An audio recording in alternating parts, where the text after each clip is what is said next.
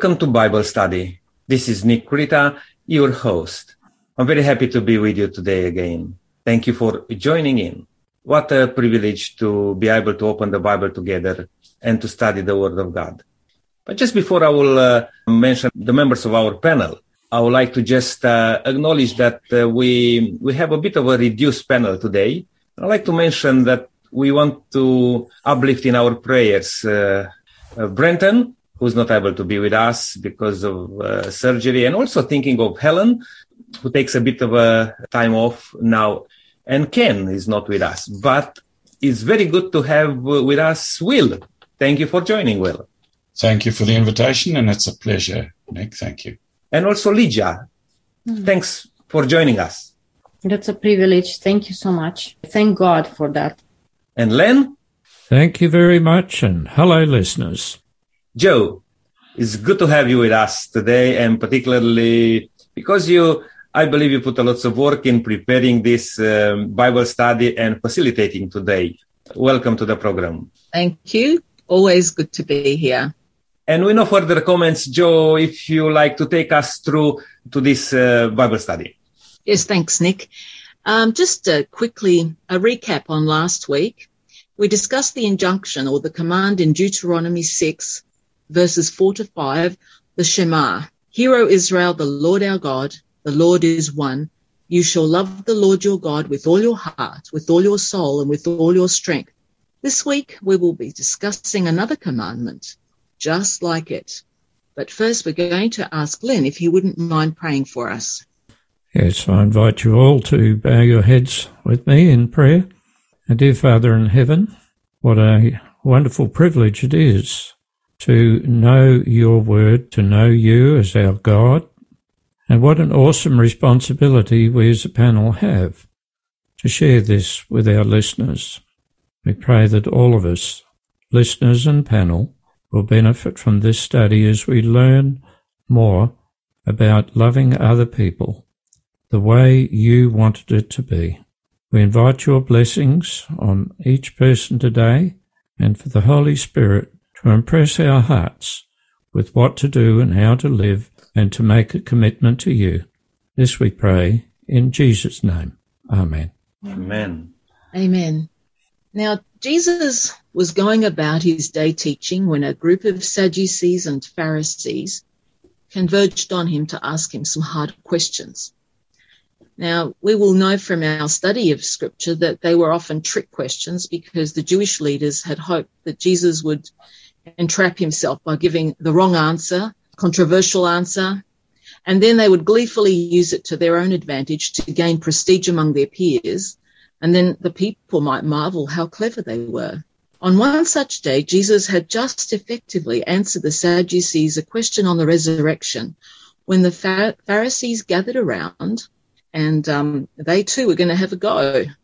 Lydia, what, what happened? Would you mind reading the passage in Matthew 22 and let us, yeah, give us the background from yes, scripture? I, I would like to read Matthew chapter 22, verse 34 till 40. Hearing that Jesus had silenced the Sadducees, the Pharisees got together. One of them, an expert in the law, tested him with this question Teacher, which is the greatest commandment in the law? Jesus replied, Love the Lord your God with all your heart and with all your soul and all your mind. This is the first and the greatest commandment. And the second is like it. Love your neighbor as yourself. All the law and the prophets hang on these two commandments. So where was Jesus quoting from, Lydia? Jesus was quoting from the greatest commandment uh, from the Deuteronomy chapter 6 was was 4 and 5 which mm. was given to the Israelites before this commandment that was given about the Shema that you uh, quoted at the beginning of this lesson when Moses was given this law from God to the Israelites he, saying that here, O Israel, the Lord our God, the Lord is one. So loving God with all our heart, soul, and strength. It's effectively the key affirmation of the Lord as their God, their only God. And uh, based on that great truth, they are called, the Israelites were called to love him supremely. Mm, This law applies also to us in our days. absolutely. Then you had you had something to say. Mm, Yes, I did. There are many people who have the feeling that this law is the only law they need to be concerned about. And I would like to point out that this is like a headline in the newspaper. And then you have the detail that comes afterward. The, what Jesus quoted has never ever replaced the Ten Commandments. It's, it's a headline statement about the Ten Commandments. You'll notice that Jesus said, on these two laws hang all the law. So it's simply a, a, a broader statement than the specifics that we read about in Deuteronomy 5 and Exodus chapter 20. The law has never been done away with, as many people would like to suggest, but this is just a broad statement of all the law. Yes, it, it encompasses the Ten Commandments. In fact, it broadens it, doesn't it? So that now you would have to consider would this fit into the, you know, loving my neighbor as myself and loving God supremely? And so it makes the law far more complex and nuanced rather than just the, the plain Ten Commandments, if you like, because the Jews themselves felt that if they'd you know, like the uh, rich young ruler. These laws I've kept from my childhood. You know, it's very easy to tick a box and say, yes, I have fulfilled this law and this law and I'm a pretty good person. But then I think with Jesus summarizing the law the way that he did, um, I think it gives us a lot more to think about and to consider in a way, the way that we interact with people. Nick, the Pharisee just asked for one law, the greatest law. What happened? What did Jesus, how did Jesus, I think we've already established that he um, gave him a second just like it. Mhm. But was this a brand new concept? That's interesting, uh, Joe, as you mentioned, the new concept. We are very interested in new things. And always, even we go to the, even to the church with the expectation that we'll hear something new, something, something exciting, you know, something which we haven't heard before.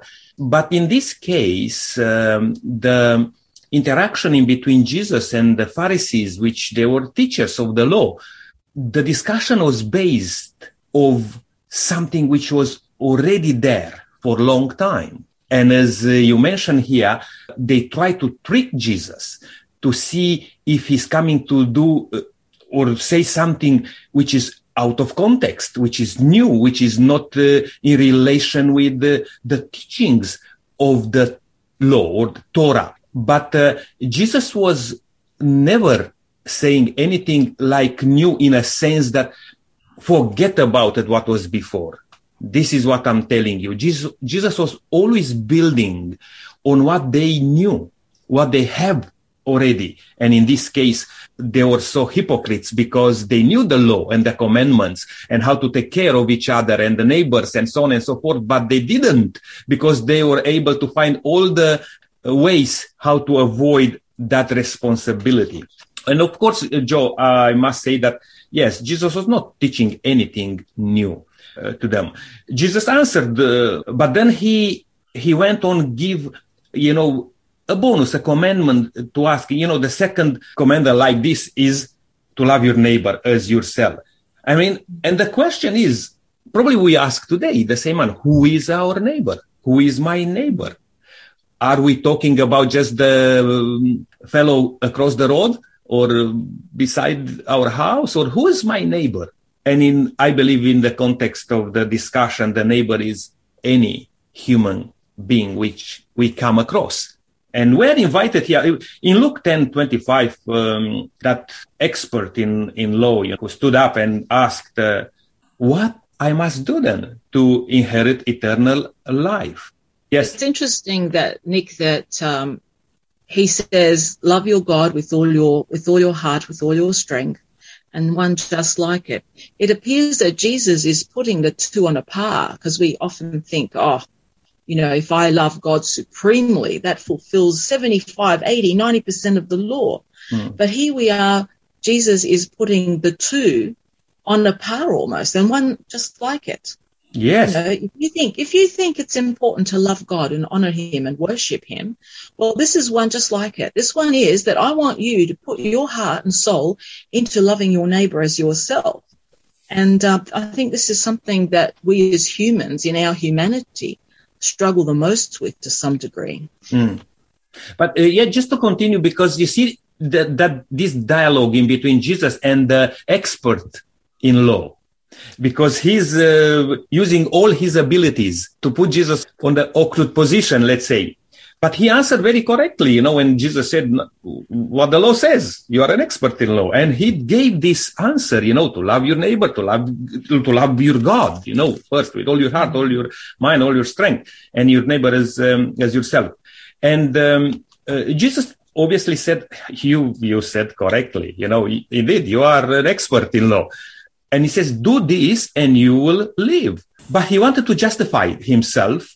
So he asked, and who is my neighbor? That's what, uh, which I mentioned a bit earlier. And if we look in Matthew 7 and verse 12, he explains here, do everything to others what you would have them to do to you. For this sums up the law and the prophets. And this is very interesting because we want things to be done to ourselves, good things. But when we need to do to others, we think twice, you know, because we, uh, it may be in our detriment. It may be, but when we want things to be done to us, whoa, boy, uh, do it to us, you know, do it to me, um, the best you can.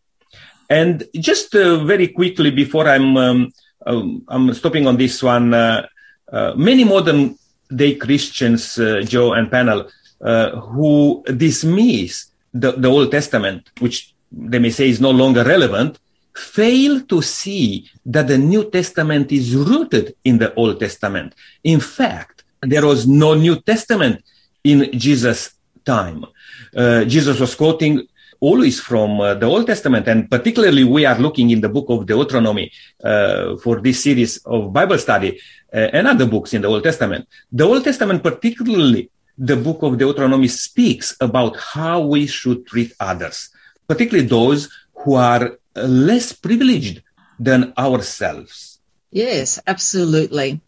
Len, here in Matthew, Jesus connects the two principles or laws, loving God and loving people. As humans, we often separate them and forget that they are connected. Um, how are they connected?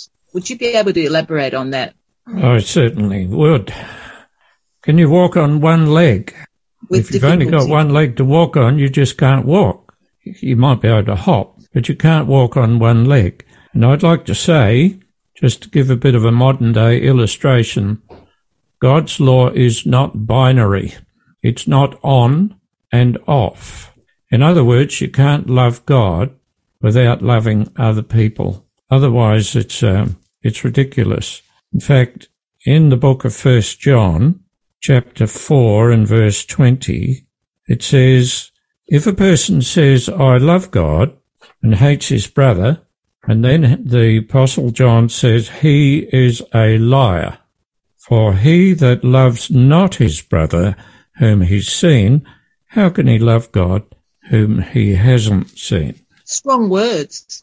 Very strong. In fact, it's uh, putting things properly in perspective. In the next chapter of First John, chapter 5, and verse 2, there's a definition. This is how we know that we love the children of God, in other words, other people, by loving God and carrying out his commands. The two are inseparably linked. You can't have one without the other. The Israelites may have kept the law. There's a quote that I'm going to kind of paraphrase. The Lord says, You shall be holy, for I, the Lord your God, am holy. And so the Israelites, they knew the law, they knew who God was, they knew how to worship, and they brought all the right kind of offerings. And that's great. But in the end, what good is it if they were mistreating the weak and poor among them?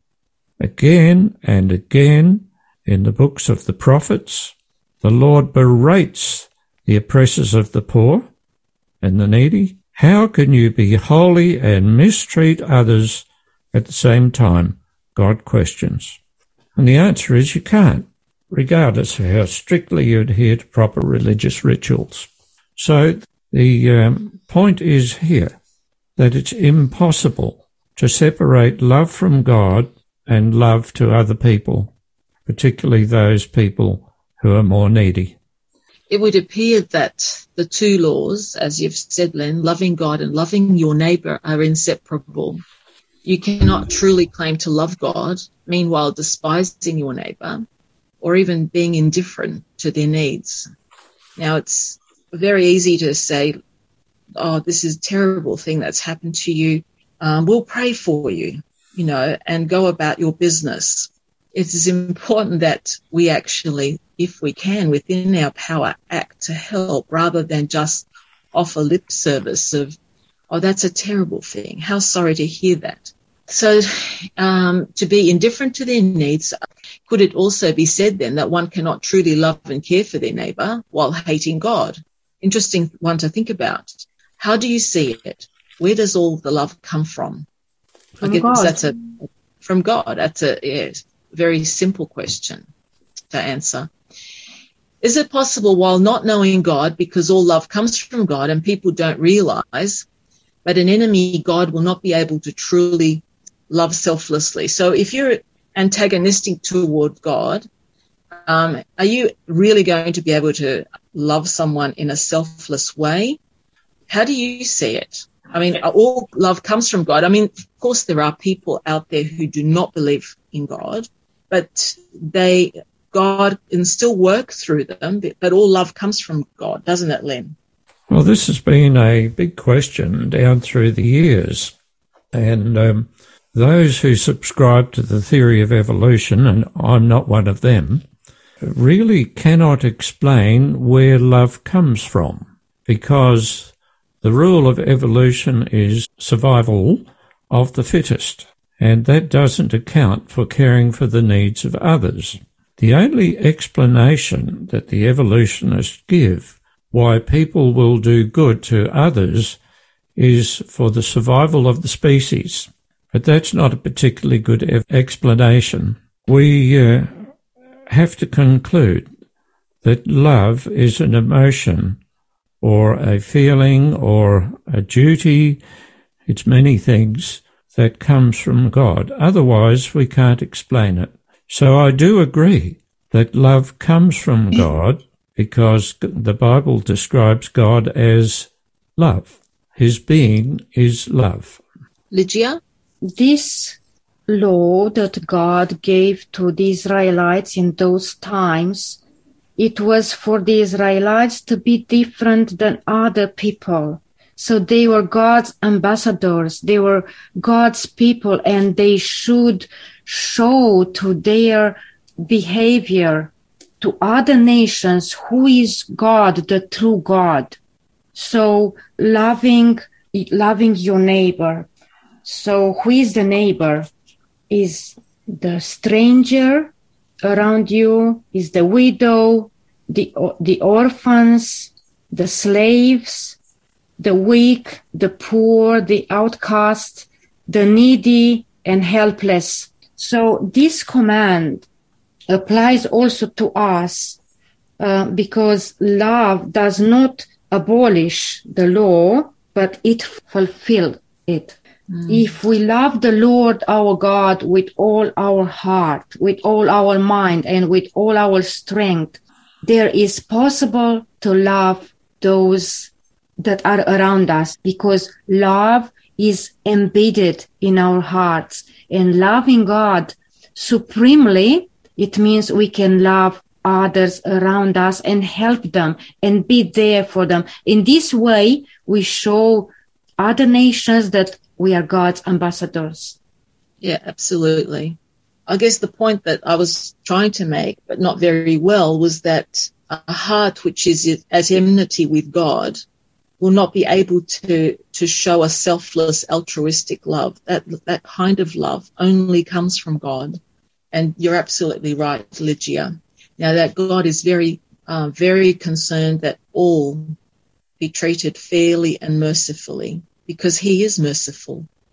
Now this idea of equity and being, treating everyone well loving your strength loving the stranger was something that was counterculture at that time. Uh, we know that uh, nations, strong nations, treated cruelly anyone who they conquered. Even in Jesus' day, we know about the Roman Empire. They were one of the cruelest. I think every every empire had its uh, cruelty and its um, you know enslavement of people, displacement of people, abuse of people. Once they become slaves, all their rights were gone and taken away. And so what, G- what Jesus was saying was very counterculture at the time. This was like, well, you're slaves. This is the only right thing to do. You have, um, you have no rights at all. And so, um, we know that God did not see it that way. And as you said, Jesus, um, Israel were to be his witnesses to the nations around them. They were to be different. They were to show a better way than what the culture of the time was. And God had shown them love by bringing them out of Egypt, by showering them with provisions, food, guidance, protection, shelter from the sun. And um, they were to show that they were to be channels of that love to others. I just want to make this point here. Lygia mentioned, and Joe, you just said uh, a moment ago uh, about uh, Israelites being different, that God called them to be different. And I, I really like to, to make a point here about our own experience today as Christians. Unfortunately, the Jewish nation, Israelites, they thought and took it for themselves that they are different. They are not like other people you know, and they put themselves on a different, uh, let's say, exclusivist group, which uh, they belong to God.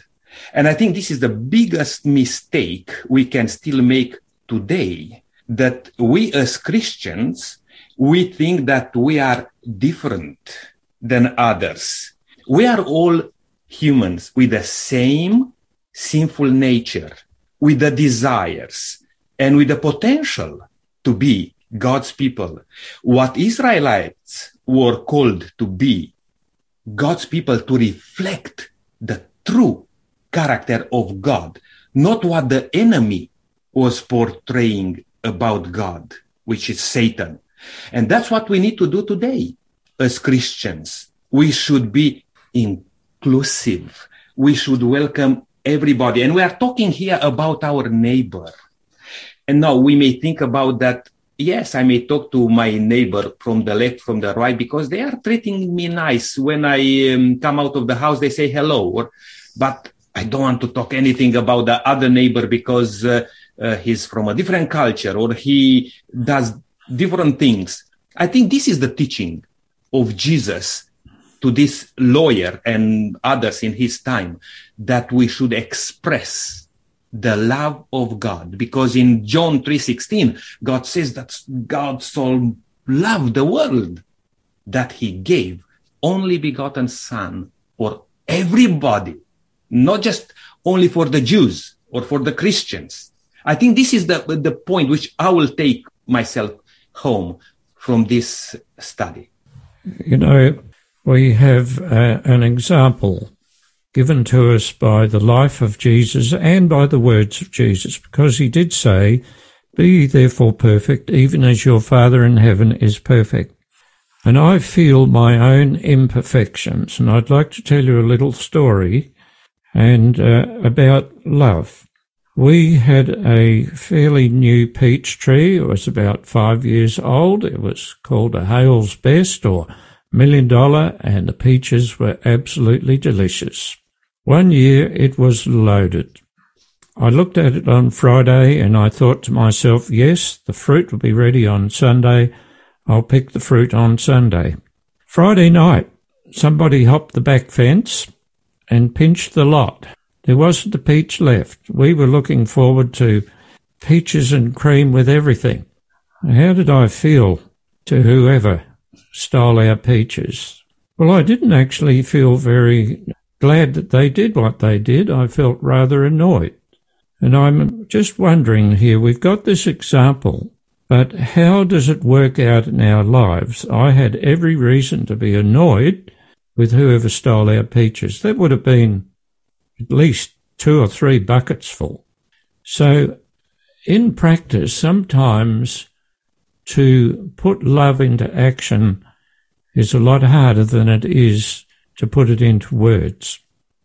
You know, I think Jesus had the same problem in his day that we have today, and that existed way back in uh, the times when Israel was in the wilderness and these laws were given. The fact that uh, we tend to look down on those that uh, aren't uh, dressed in splendor, as it were. James 2 actually, James chapter 2 actually states that principle. He says, um, if there should come into your assembly a man with gold rings and fine apparel, and there should also come in a poor man in filthy clothes, you will pay attention to the one wearing the fine clothes and say to him, You sit here in a good place, and say to the poor man, You stand there, or sit here at my footstool. Have you not shown partiality among yourselves, become ju- judges with evil thoughts? You know, they, he even indicates here that it's not good for us as Christians even to just pray about uh, someone that is in need. Send them off to the Lord and leave the situation with the Lord. He he says that um, let's just see which the text. I think it's verse sixteen. Yes, he says, any one of you that says to them, uh, 15, if a brother or sister is naked and destitute of daily food, and, and one of you says to them, departing priests, be warmed and filled. In other words, I'm praying for you. We, it requires us to do far more than just to care for a person at a distance. We ought to do something about it. I guess human need and plight has not changed over the millennia. The search for justice and equity, as we have already alluded to, is an ongoing battle. Sometimes it affects us personally, like missing peaches that you are really, really drooling over and looking forward to eating. But other times it's somewhere far, far away that we don't even feel for these people. I'm talking in terms of refugees and displacement from war torn countries where there's civil war, where there's corruption. We don't need to elaborate on that because I've only got to put the news on to know what's happening overseas um, with refugees and displaced peoples within the country and moving into other countries. Now we know that anti-corruption committees and task forces, regime changes, all promising justice, a fairer system, but it appears that all human efforts fall short of the ideal. I, I just like to mention this uh, again. We are talking about the strangers in your gates. And then we, we make so many comments about the neighbor, who's our neighbor. I like to remind you all again that God said, remember that you are strangers in a foreign place. Jesus, uh, God referring to Egypt. And we should remember ourselves as Christians who we were before, even though we may, let's say, be born in a Christian family, but we should have our own experience. When we come to know Jesus, and then we should remember who we were before. In my case, for example, I have great sympathy for those people who cannot become victorious over some uh, addictions because I was addicted. And that's what we need to understand. Remember how God pulled you out from those things, how God gave you victory, how God was merciful to you, how God led you. That's what we need to do to our neighbor, to be able to grow together, not to put the stigma, not to put a, uh, just something to say, oh, they are a lost cause or because of whatever background is. They may even show that many people, I come across many people with huge problems visible evident in their life. And the tendency is to avoid them, to walk away from them because it will really uh, give you lots of trouble, you know, to attend their needs. Are we finding ourselves in this position many times? Let's be honest with ourselves because it's very easy to avoid things and you still believe thinking, Oh, I'm, I'm not, uh, I didn't do anything wrong. I just didn't know all the things they're going through. I think we need to be intentional to look at their needs and what, where they come from, because we should look at ourselves, how God worked powerfully in our life. Absolutely. And these principles are not, as you said, just for our neighbors or even the stranger, but Jesus took it up a notch and applied it to our enemies. So that's something to think about as well. Uh, we'll just move on a bit. Will, in Deuteronomy 10, these verses are really action packed and it gives us a screenshot of his character. Would you mind reading that text to us and just elaborating, ex- expressing what it's actually telling us about the God that we worship and him calling us to emulate him? Certainly, Joe. It's interesting that way back in, Deut- in, the, in the time of Deuteronomy already, God was trying to reveal himself as not only a God of justice, they perceived him to be a God of vengeance and of jealous, a jealous God as such. Uh, he reveals himself in Deuteronomy 10 verse 17 by saying, For the Lord your God is a God of gods and a Lord of lords, the great God, mighty and awesome. Notice who shows no partiality nor takes a bribe. He administers justice for the fatherless and the widow and loves the stranger, giving him food and clothing. You know, he tells us here that the one and only true God, who, who in reality has all the power in the world, in the universe, and is answerable only to himself, is not corrupt. Instead of being selfishly autocratic, we discover him to be a compassionate and loving God by nature. He does not take advantage of his creatures uh, by virtue of his awesome power of possession. Amazingly, he cares in the minutest detail about every one of his creatures. In fact, the Bible says he sees the tiny sparrow fall. How much more should we, of course, as his creatures, follow the example of our Heavenly Father? You know, it's a really profound for me that the majesty of the universe, Joe and panel and listener, knows and cares about the plight of those even on the margins of society.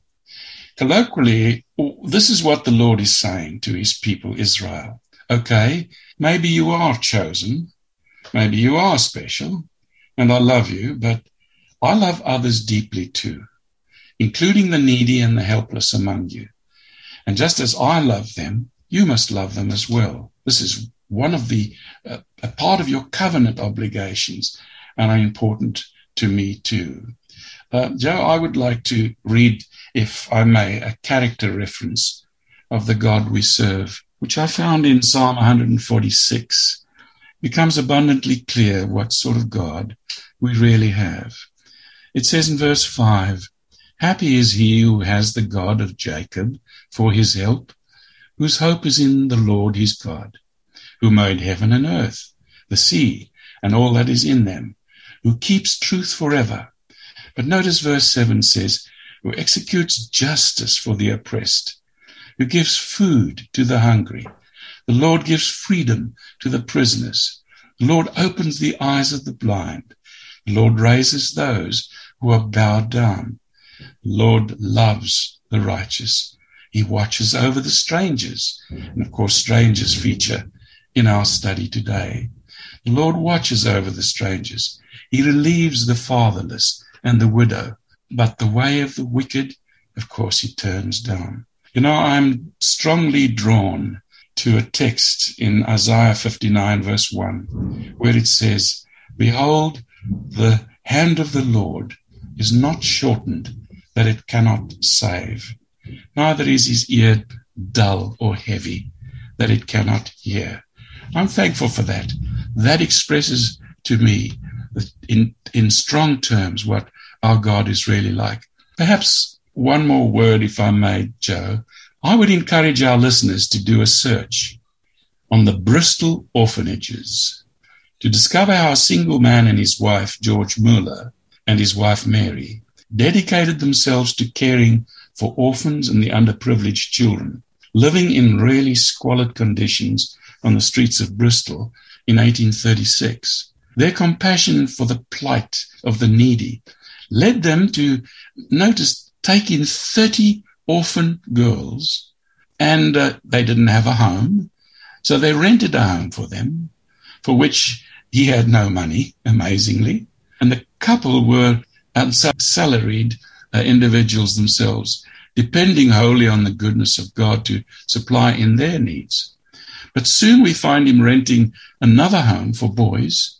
And then over the next 60 years until his death, had ultimately cared for more than 10,000 orphans in England. All that without asking for a single penny, but depending on his gracious Heavenly Father. The very Heavenly Father who himself cares for the vulnerable in our society. What was George's motivation? He caught a glimpse of the character of God and understood the Lord's appeal to his servants in Isaiah chapter 58.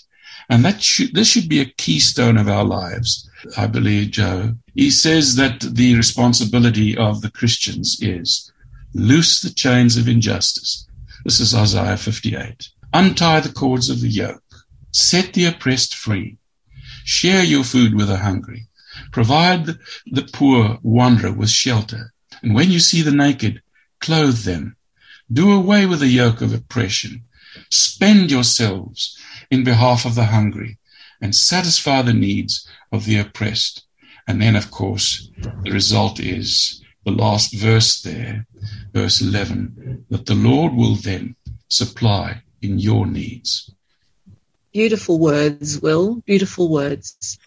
There's nothing really that we can add to that. That is just well, well put. But just moving on from the first verse that you read for us, Deuteronomy 10:17 where God says, "I am the God of gods and Lord of lords, and I don't show partiality. I don't take a bribe. I administer justice. I love the stranger." Throughout Deuteronomy, we are given admonitions to be like him. And Licia, there are a few texts in Deuteronomy that actually, which command um, the people of Israel not to take advantage, not to, to be like him in a sense. Would you like to just share maybe a few of those verses and comment on them? Yes. So in Deuteronomy, we can find quite few principles on how to treat those that uh, have hit hard times and may find themselves in court or a stranger in the land. So um, God says that is what I am like, and as you are my people, you are to conduct the, yourselves the same. We read in Deuteronomy uh, chapter 1, verse 6 Hear the cases between your brethren, judge righteously between a man and his brother or with a stranger who is with him. Do not show partiality in Deuteronomy 16:19, you shall not pervert justice, you shall not show partiality, nor take a bribe. In chapter 24, verse 17, you shall not per- pervert justice of the or the fatherless, nor take a widow's garment as a pledge.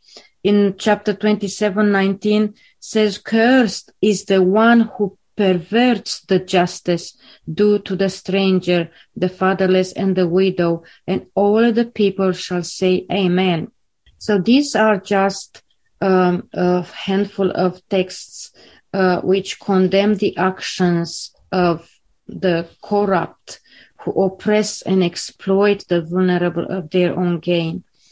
Scripture, it's full of warnings to not move boundary stones or use fair um, scales, uh, not taking bribes, uh, bearing false witness, and some other things. So the stranger is mentioned in particular, and uh, that justice was the right of all. So the stranger or the alien, it means those who really we really don't know um, the lowest class and um, yeah and others that we mentioned before But just on, on this one, an application for our time, we are heading towards, and people are talking, this is not a, a secret anymore, you know, like uh, globalization, you know, you can see that the rich become richer, um, you know, and the poor become poorer. Uh, even though we live in a, in a very, we live in a, in modern times and we still do those uh, mistakes which we are talking about here. How can we make a difference now today through this Bible study uh, as Christians to really show the true love of God towards us all, not what the culture portrays, not what the times we live in portrays, but what God said.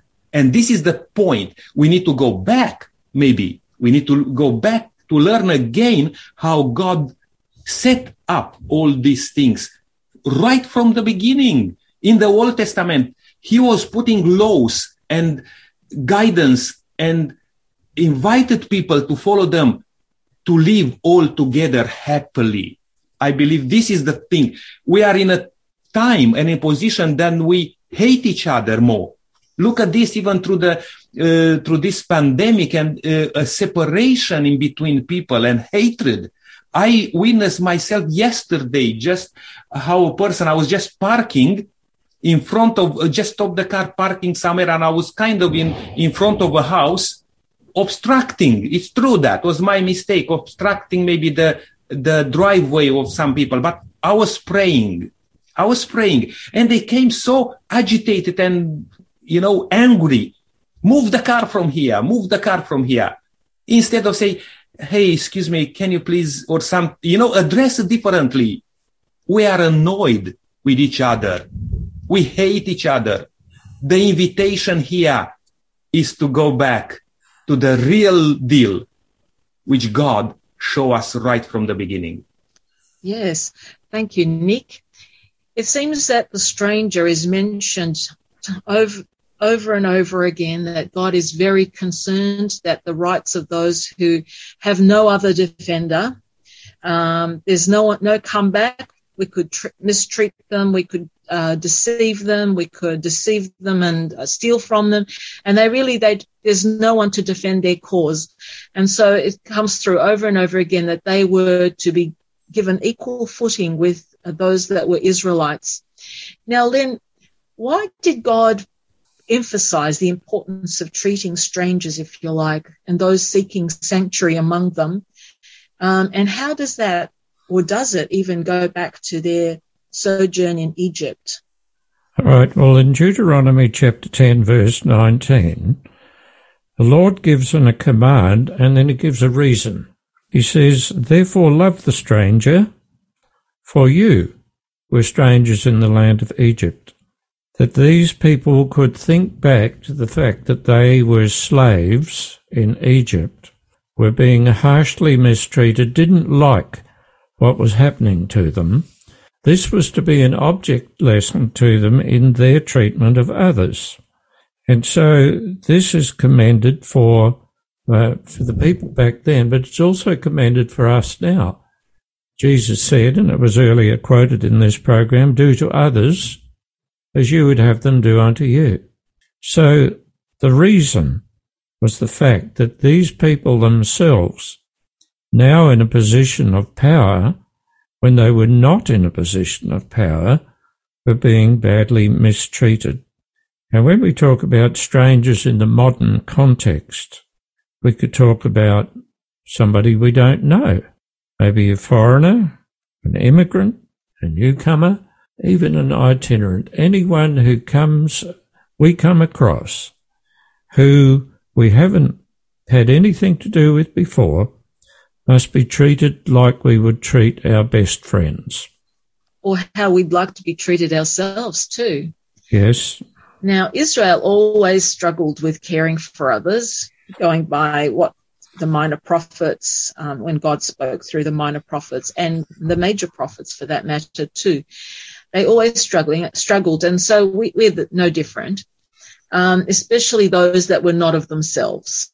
And what makes it possible to have a genuine concern for the welfare of others, particularly those we perceive as strangers? I believe you've touched on that, Lynn. Um, how is it even possible?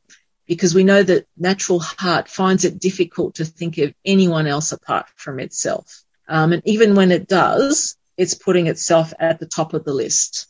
To see people, especially people we don't agree with, we don't feel belong here or perceived to be strangers, to see them as God sees them is a very hard thing to do. We've already mentioned that, but it's good to to um, reiterate it. There is a, text in Deuteronomy 10:16, and it tells us what do we need to truly love and care for the stranger in our life. Now, something needs to happen because the natural heart fights against it. So uh, perhaps I don't know. Len, have you got that scripture open, Deuteronomy ten sixteen? Yes, I do. Rather unusual text. It's about circumcision. Before I read the text, circumcision was to be a sign uh, for the Israelites that they were God's people. And the Lord said, Therefore circumcise the foreskin of your heart and be stiff necked no longer. In other words, in our own hearts, our own thinking, our own psyche, we are to recognize that as God's people, we have to treat others the same as we would treat those we really like and perhaps our family or good friends. So this is the thing here to become completely God's and show that we're God's people through our actions to others. I think the imagery here, uh, Joe and panel, circumcision is part of the um, covenant. God is, as it were, saying here, if you enter a covenant with me, it means a covenant involving your heart as well, that you treat others as you would like to be treated yourself. It's part of our covenantal a relationship with God to treat others as we would like to be treated ourselves. Now, in Romans 2 28 to 29, uh, it says, For he is not a Jew, a true Jew, which is one outwardly, neither is that circumcision. That's not the circumcision God was wanting to teach them, which is outward in the flesh. And Len, you've already mentioned that. But he is a Jew, a true Jew, which is one inwardly of the heart, in the spirit, and not in the letter, whose praise is not of men, but of God. Ezekiel also gives us, um, Ezekiel 36, 26 is a new heart also will I give you, and a new spirit will I put within you. I will take away the stony heart out of your flesh, and I will give you a heart of flesh. And so when this circumcision of the heart takes place, it's a spiritual thing. It's not an outward thing. We find that it is a lot easier to love the unlovable, to see them as God sees them. I guess while we're on this planet, we'll always, it'll always be a struggle. Nick, this is a really big topic. Would you mind summarizing um, how you see the circumcision of the heart Yes, Joe, indeed, it, it is a big subject and we are always looking now comparing, you know, Israel and their experience because it's history and we can learn a lot of things uh, from that. Now, just a, a point before I say uh, something else. I just want to say that, um, you know, Israel, they have big problem with uh, um, treating nice their neighbors, you know, I mean, or other people particularly those who are not among themselves. And that's what God is appealing to them. Hey, um, even though through circumcision, I wanted you to know that you are a special people, you know, called for a special purpose. Uh, but you misunderstood of uh, all that concept. And I'm urging you to circumcise your hearts and not to be, to say one thing and do the other. You know, you're supposed to be uh, what I want you to be. And, and Joe, I believe in every few words here, to circumcise our hearts is to crucify self and allow Jesus to come into our hearts and live in our hearts and to work the things which needs to be done. That's probably in a nutshell what we should do. Invite Jesus to come in our hearts and really uh, take care of everything. Could ask the question Does how we treat the stranger or our neighbor impact our salvation? Is it uh, the reason that we are kind? Is it to earn favor with God? Or can, uh, can we, um, w- what is the real reason why we do things like that? James chapter 1, verse 26 gives the answer. Pure and undefiled religion before God and the Father is this to visit orphans and widows in their trouble and to keep oneself unspotted from the world. You know, I'm tempted to argue, well, I'm living in a prosperous country where there are institutions and paid personnel to care for the vulnerable, and I'll, I will excuse myself of that responsibility. I encounter a challenge, the challenge of Jesus in Matthew chapter 25, and it's somewhat indicting the principle uh, in the story of the sheep and the goats. If I may read it, uh, Joe, um, when the Son of Man comes, Jesus says, in his glory, and all his angels with him, he will sit on his r- glorious throne.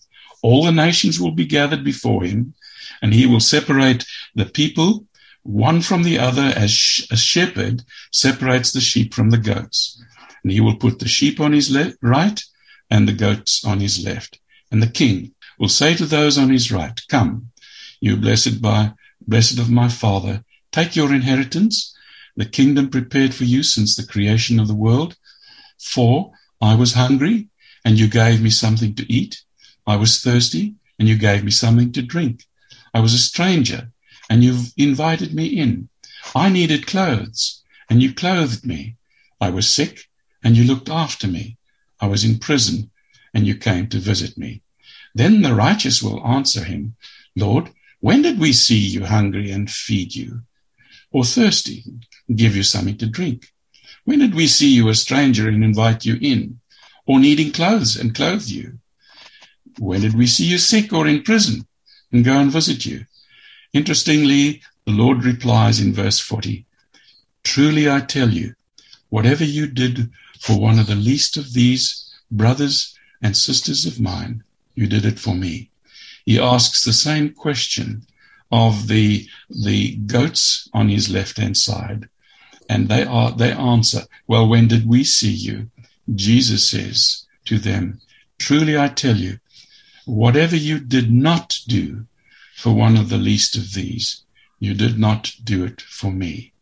You know i think joe that uh, this really expresses to me the the nature the disposition that we are supposed to have.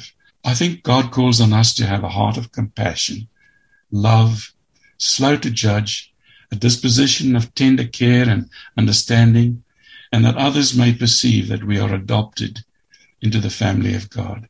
I must say uh, that I can confess I'm still weak and making mistakes, as we all are, not treading delicately.